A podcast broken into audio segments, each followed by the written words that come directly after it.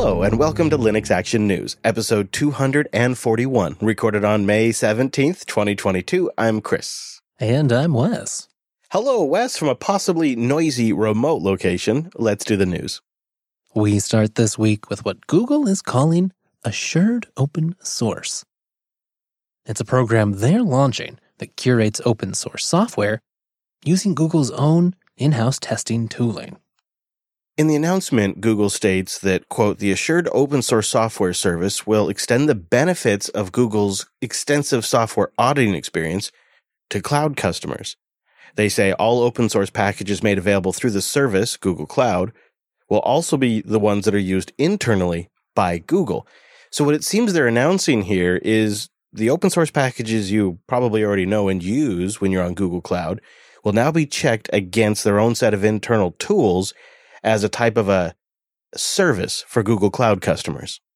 You can find the list of the so far 550 major open source libraries that Google's testing on GitHub and as a link in our show notes.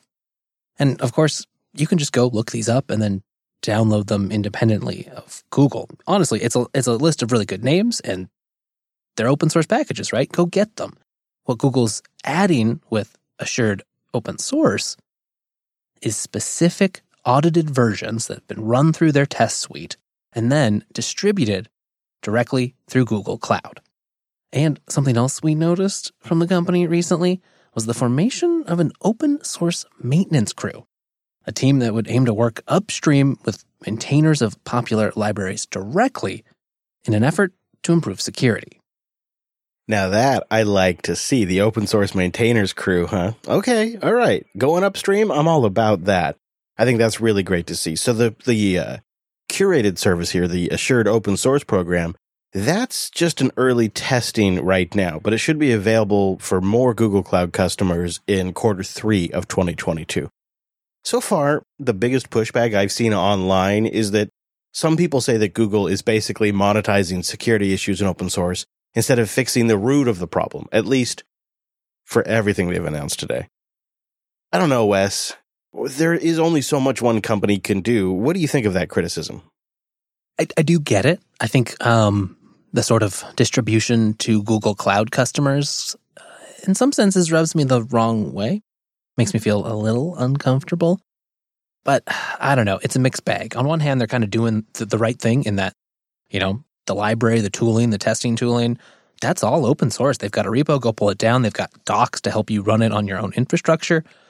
But that's kind of as far as it goes, and you have to go do that work yourself unless you're a Google paying customer. And that's fine for, you know, some of the other big players, but it means, you know, if, if you or I wanted to do it, we'd have to go pull all the stuff, kind of get scripts up and going. We'd have to set up the infrastructure to run it and then actually run it and pick versions and then do the publishing ourselves. So that's that's kind of the offering they're doing.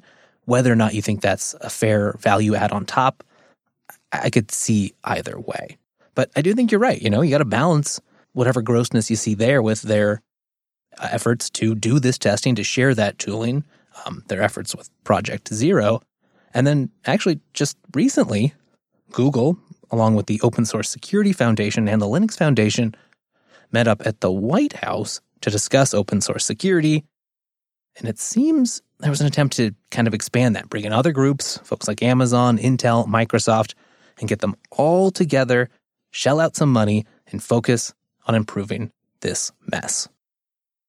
That seems good, right? I mean, it seems like this is what we've been asking for is pay attention to this stuff. This stuff is infrastructure. You should treat it as infrastructure like you do roads and bridges. So yeah, I think it's good. I, I, I just, I have a very mixed reaction myself. It seems like something limited to Google Cloud is only going to have so much reach. It's only going to have so much impact. And I think I've just been looking at this problem of underfunding free software and underfunding key libraries for so long. It feels like for over 20 years. And I'm just kind of losing faith that any of these companies are going to solve this. I mean, maybe that's changing with this. It definitely seems like they're getting more serious but it just still seems like it's always going to be limited in reach, limited in impact. And I hate to say it, but probably also only survives as long as there's an advocate at Google that's pushing for this program. You know, I think about Linux. That was a community solution to a problem that the commercial interests at the time just were not willing to solve. And I feel like now we need a community driven solution to address free software funding. At least an effort that improves the baseline. Maybe we're not going to give full time wages to all these developers, but if we could improve the baseline of their lives, make it worth their time, incentivize them to keep working on it, that would be tremendous. And we have the technology. We just seem to not have the will. Well, it looks like the Software Freedom Conservancy might just be about to land a major win for the right to repair and our beloved GPL. Yes, after attempting to work with Vizio, the TV manufacturer, since 2018 to get them to comply with the GPL because of some software that they ship on some of their televisions, the SFC decided to file a lawsuit in the state of California back in October of 2021. So they worked with them since 2018. The lines of communication kind of go dead in 2020. They file a lawsuit in October of 2021. And then in December of 2021, Vizio tries to get this lawsuit kicked out of California. Yeah, Vizio basically argued that no, no. These claims should be superseded by copyright and therefore handled in a federal copyright case, not in the jurisdiction of California. But what happened this week is a ruling stating that the claim from the Software Freedom Conservancy succeeded in the quote, extra element test, which holds that state law claims are not preempted by copyright if the state law claim at issue has one or more qualitatively different elements from a normal copyright claim. And that's important in particular for this case because the qualitatively different elements here are those extra rights granted to us by the GPL. Yes. And this also would be historic, not only because of that, but because it's the customer suing Vizio, not a copyright holder. That means you and me, users of GPL software, could have a win here. Uh, the SFC notes the ruling is a watershed moment in the history of copyleft licensing.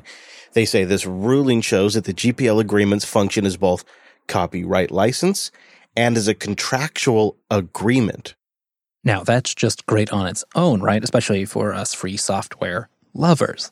But we're also folks who buy electronic devices and televisions and want to maintain them.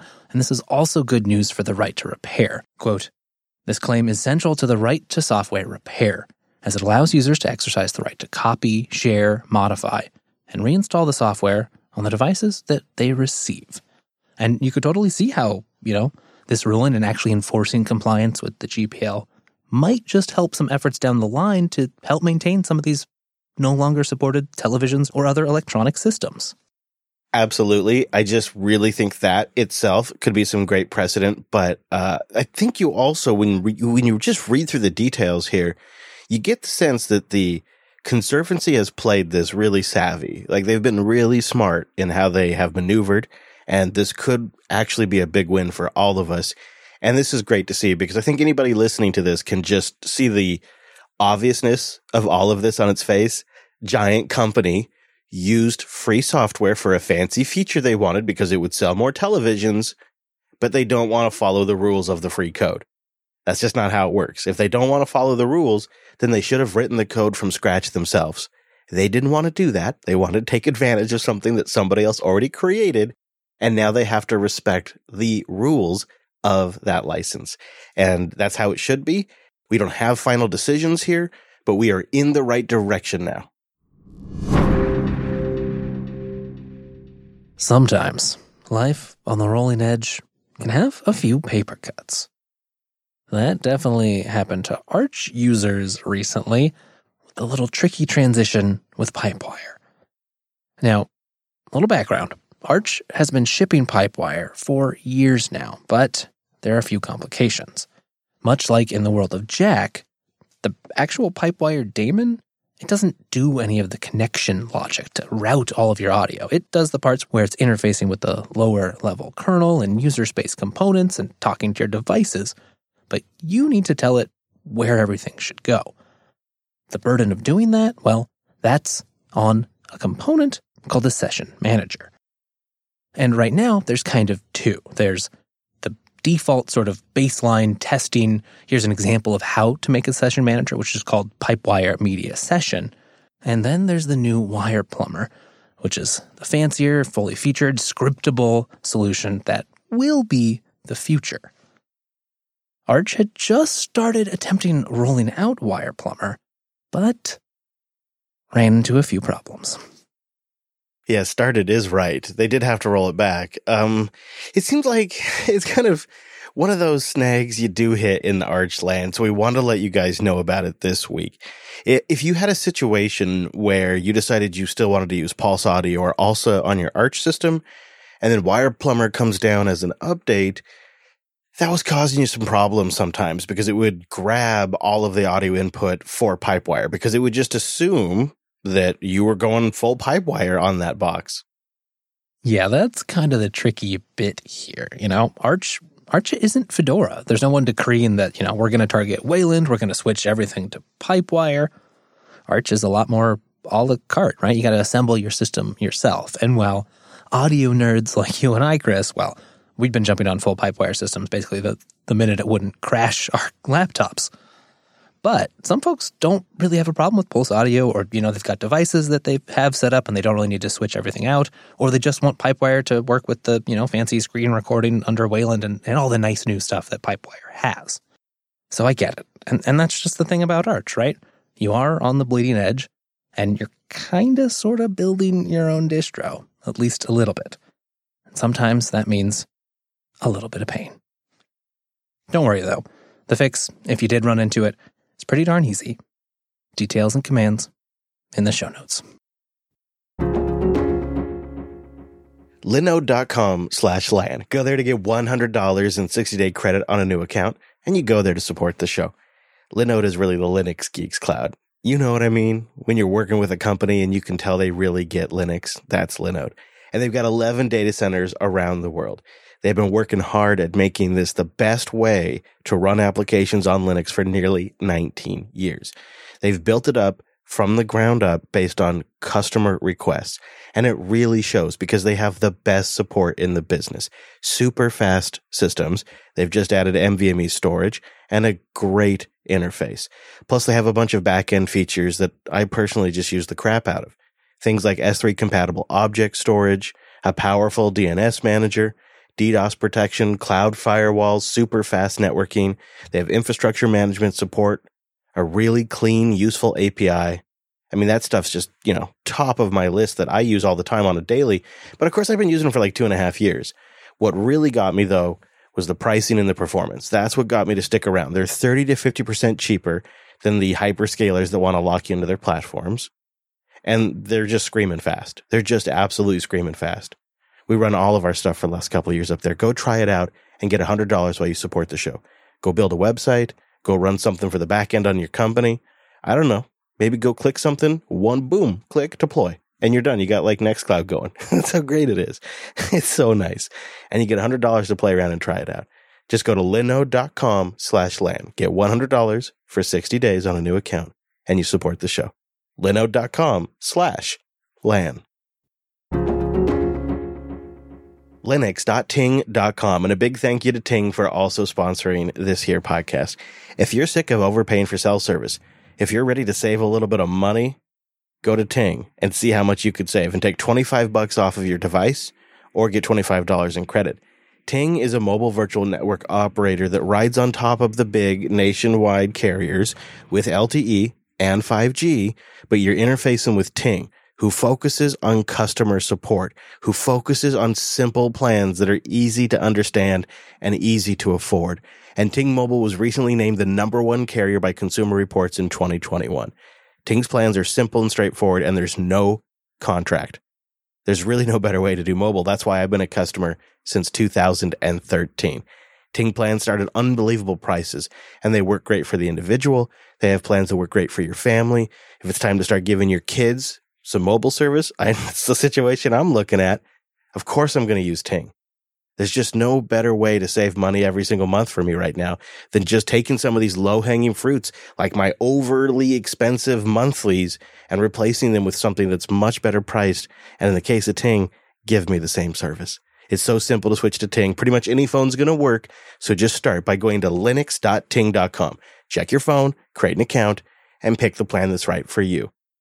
You'll save 25 bucks when you go to linux.ting.com. Listeners of this show know we've been following Bcachefs for years now, always keeping an eye on where things are at. Well, this week, LWN did a fantastic job at summarizing a recent progress report from the Linux Storage Summit at the start of May. This storage summit sounds like it must have been quite the party, and Kent Overstreet, the project creator of Bcachefs, gave a talk where we got all kinds of updates some of the most details we've gotten in a while, and Overstreet answered some questions from his fellow developers. One of the first ones that stood out to us was what's the use case for Bcachefs exactly? You know, we've already got a bunch of file systems. I really liked Kent's answer, though. Quote, the answer is everything. What does that mean? Well, his longstanding goal has been to be, quote, reliable and robust enough to be the XFS replacement. I mean, think about that. This is a file system with the same snapshot interface as Btrfs with subvolumes, with all kinds of fancy features, but that's also being designed at the same time to be as robust and reliable as one of our old time favorites. I really want this to happen. Yeah, really. I love XFS, used it forever, and uh, I have a lot of hopes that I'll use Bcachefs in a lot of those places. Like on a Raspberry Pi, this could be killer to have something like this. And Bcachefs has had a lot of hard work going into it recently. The allocator was recently rewritten. Uh, it's been tested on 50 terabyte storage arrays. There is all kinds of lessons that are getting at least considered from Btrfs, which I think is good to see. Uh, Overstreet said that the to-do list is always expanding, uh, but the quote, really big pain points have mostly been dealt with at this point. Another interesting question that popped up was Is Bcachefs being used in production anywhere? And Overstreet did note that he definitely didn't have an exhaustive list of which companies and mostly found out about it when people asked for help or questions on the mailing list. But he did point out that several video production companies have been using it because they needed to deal with multiple 4K streams for editing multi camera setups, say. They'd actually been using it for several years now, which is kind of saying something considering Bcachefs has been developed on a lot and has changed significantly over the last few years. Apparently, Bcachefs was chosen because it had better performance but similar features as Btrfs, and at the time had some unique features that other file systems couldn't quite match. So then the other question was, well, like, what's the what's holding back Bcachefs? Why isn't it upstream yet? And Overstreet said that he is concerned about the amount of bug reports that will come in once it's just in the hands of more users. So he wants to make sure that there's some bigger development projects that just get taken care of, get handled before it gets to that point.